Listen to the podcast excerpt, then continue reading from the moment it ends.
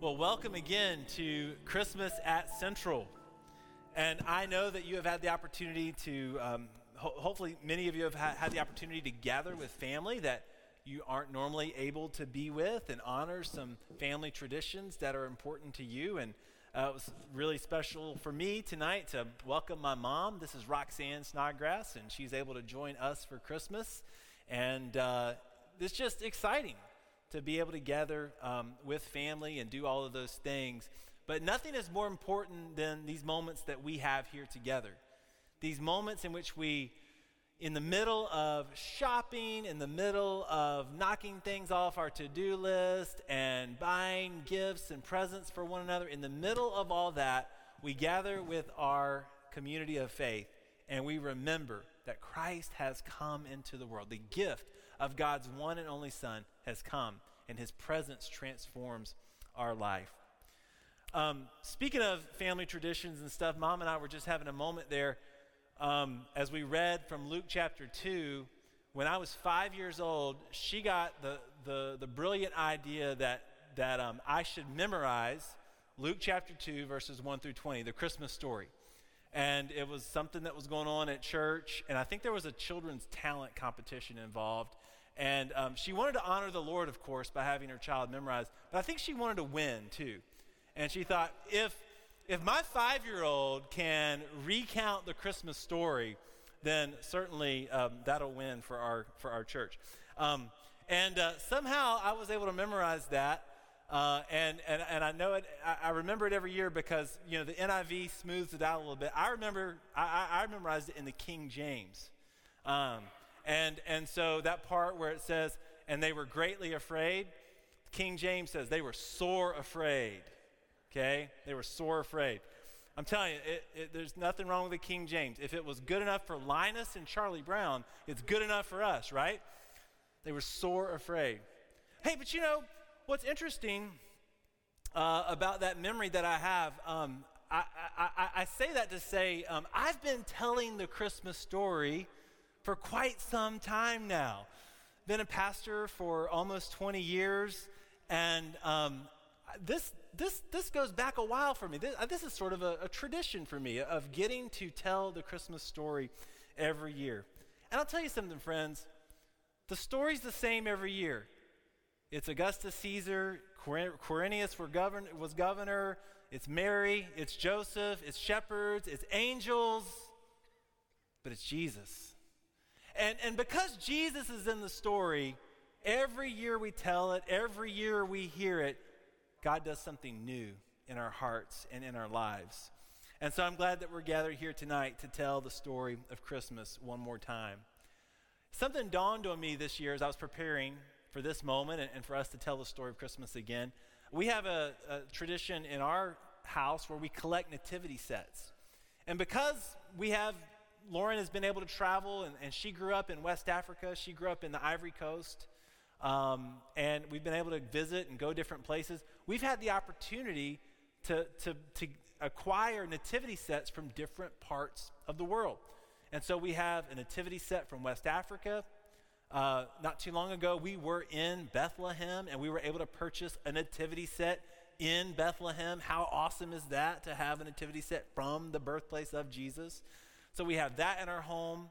Um, my friend who was working at African Nazarene University sent me a nativity set from Nairobi, uh, and that's proudly displayed in our home. Uh, and then we've been able to pick up a few in other places. And then I was visiting with some friends uh, before this service that was sharing with me that that's part of their tradition as well.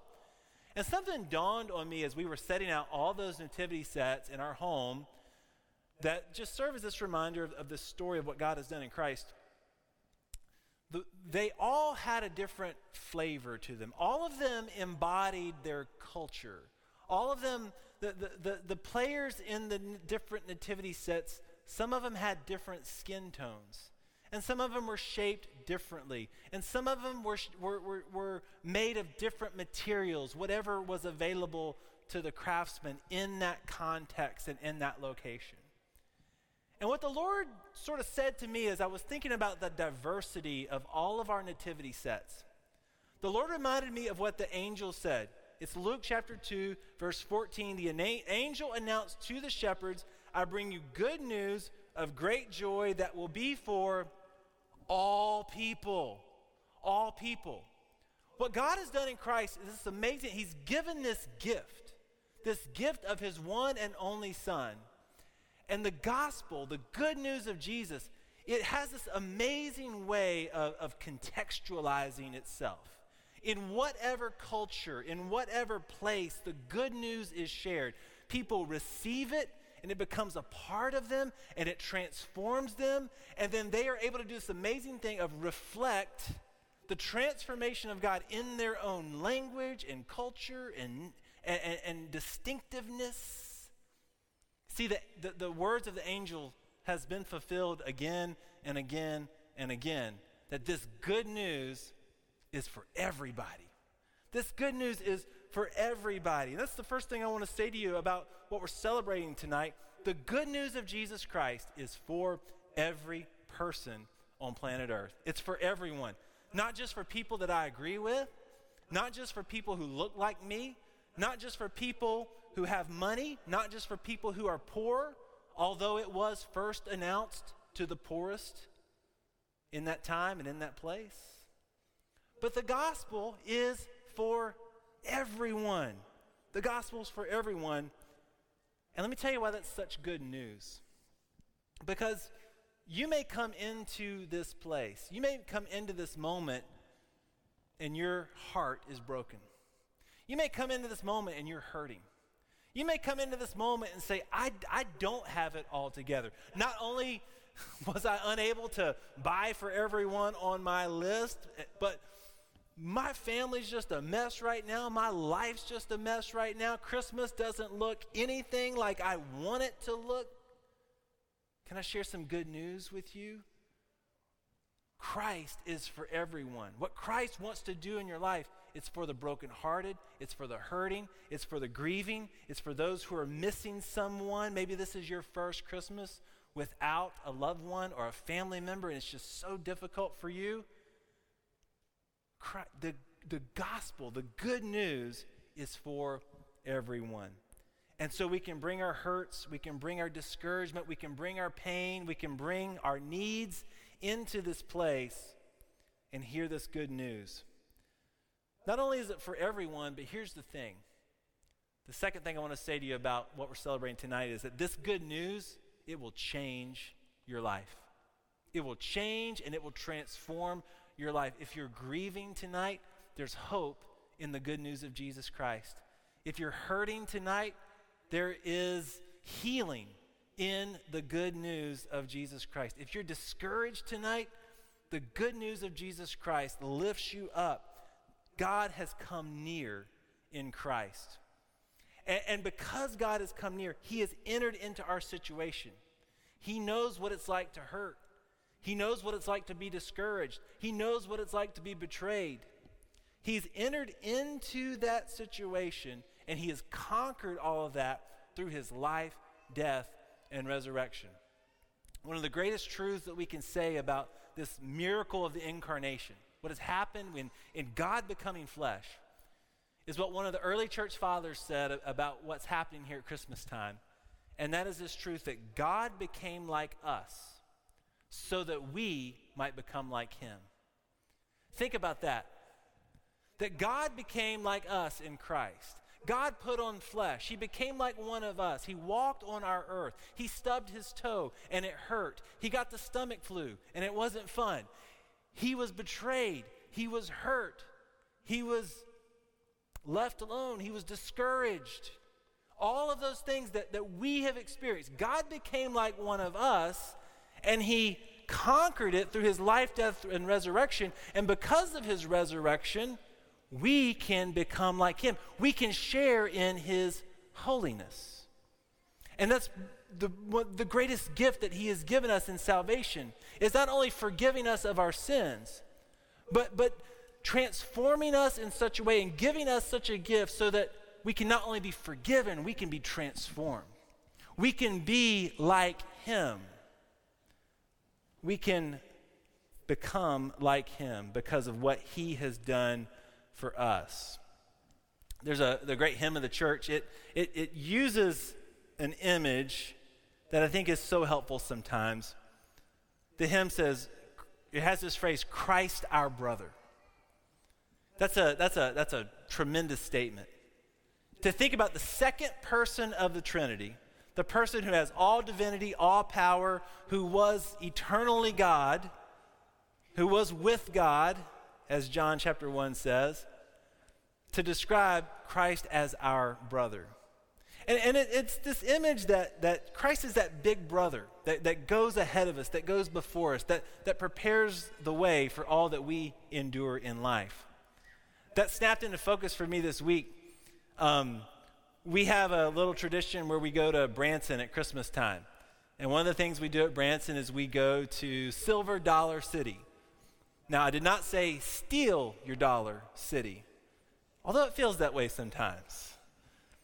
But just a few days ago, right before the snowpocalypse came in and, and ravaged the Midwest, right before that, on Wednesday, we were able to go to Silver Dollar City.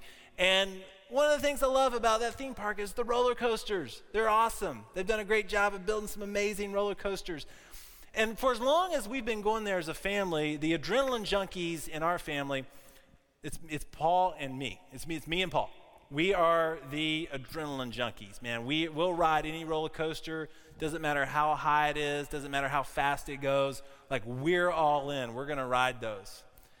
And we've tried to encourage Lauren and Luke to, to ride those with us. Um, Lauren has decided at, at at where she's at in life, she's never been a big roller coaster person and doesn't feel led to begin. And so she's pretty much drawn a line in the sand. Nope, not doing it. But Luke's impressionable. And, and so we tried one more time this go around to encourage Luke, come on, man, ride Outlaw Run with us. It's awesome. It's not that scary. He doesn't go that fast. And I don't know, I guess Luke's just getting a little older and getting a little more brave. And at the encouragement of his big brother, he said, You know what? I'm going to do it. And he jumps on Outlaw Run, and he rode that with Paul, and they were off to the races, riding all the roller coasters, and they had a great time. But I think about how Paul paved the way, how Paul was that big brother, how Paul was that guy that went ahead of Luke to say, Look, I've ridden it. I made it. I survived. I did it. You can do it too. And in some small way, that's just a tiny, minuscule picture of what God has done in the incarnation. In sending his one and only Son, Christ joins himself to our humanity. He becomes our brother. He, he, he comes into the equation and he experiences all the things that it means to be human and he overcomes them by living without sin. And because he lived without sin, he was especially and uniquely qualified to go to the cross and to die a death that he didn't deserve to die. But in submitting himself to death, having lived a sinless life, he surrendered himself to the will of the Father and he was raised to new life. And because Christ has conquered death, hell, and the grave, we too can conquer death, hell, and the grave through him. And so, this good news will change your life. It's for everyone. It's for the hurting. It's for the broken. It's for the discouraged. It's for the imperfect. It's for the sinner. It's for the person whose life is in shambles. It's for all of those people, and it will change your life. God became like us so that we might become like Him but here's the third thing I want you to know about what we're celebrating tonight. You cannot experience this vicariously through someone else. You have to experience it for yourself. You have to experience it for yourself. The angel came, announced to the shepherds, I've got good news of great joy that will be for all people. And then what did the angel tell the shepherds to do? To go, see this thing and they went to Bethlehem, and the shepherds experienced it for themselves. They were there. They saw Mary, they saw Joseph, and they saw Mary's baby wrapped in swaddling clothes. What does Luke tell us? Just as the angel had told them. They experienced it for themselves. And friend, if you're here tonight and you have not experienced it for yourself, let me share something with you. God is here.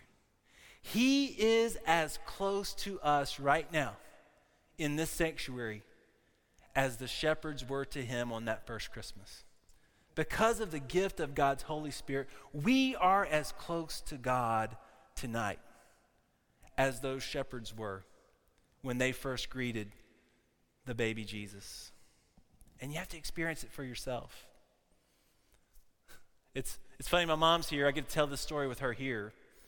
But I grew up in a little town in South Carolina. It's called, Orange, it's called Orangeburg, South Carolina. It's in between Columbia and Charleston.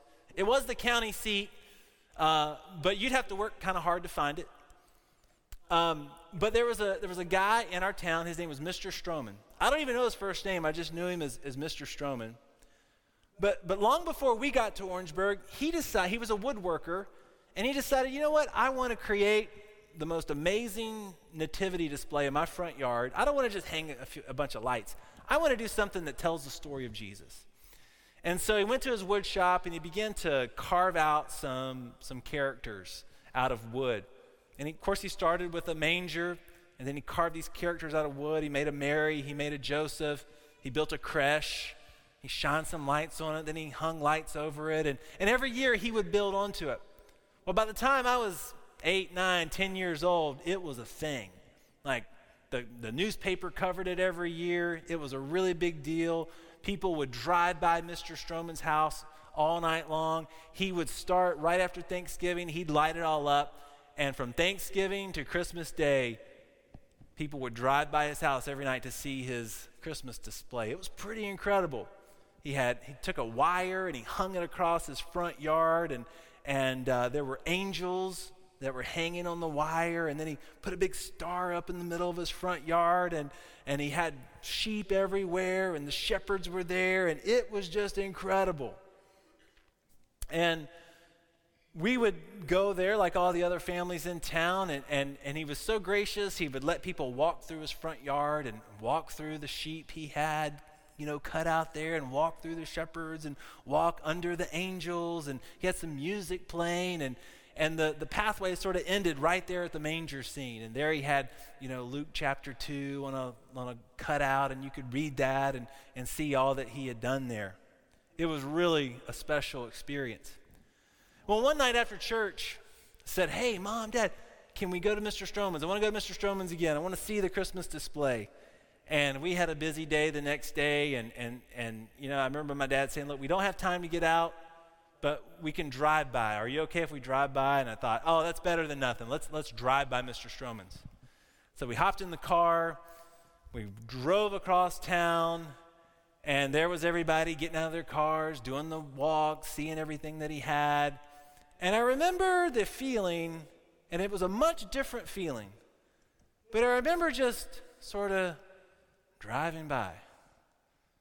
And I remember how unsatisfied I was to just to just drive by the experience and to not get to sit with it and appreciate it and experience it for myself it wasn't the same. It wasn't the same at all.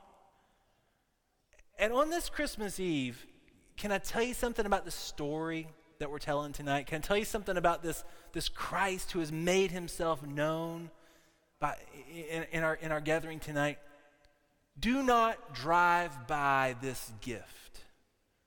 Do not drive by this gift of God's presence. Do not drive by this good news. I know you're busy. I know there's things on your list, and I know this holiday season presents all kinds of ways for you to be distracted and be thinking about lots of other things.